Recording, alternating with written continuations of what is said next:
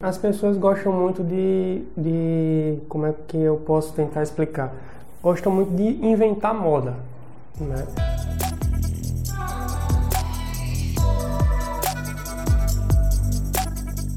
Mas operar gráfico é muito simples. O preço ele sempre diz aonde você vai entrar e onde você vai sair.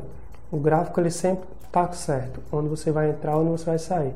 Você só precisa aprender a ler o gráfico. Do mesmo jeito que você aprende um, um inglês, um francês, um espanhol, um italiano, um português, é uma leitura que você tem que aprender. Até a leitura de surdo-mudo a gente leva tempo para aprender. Sim. A leitura gráfica é a mesma coisa. Você vai começar a interpretar os movimentos. Então, cada barra daquela você vai começar a ler de uma forma diferente.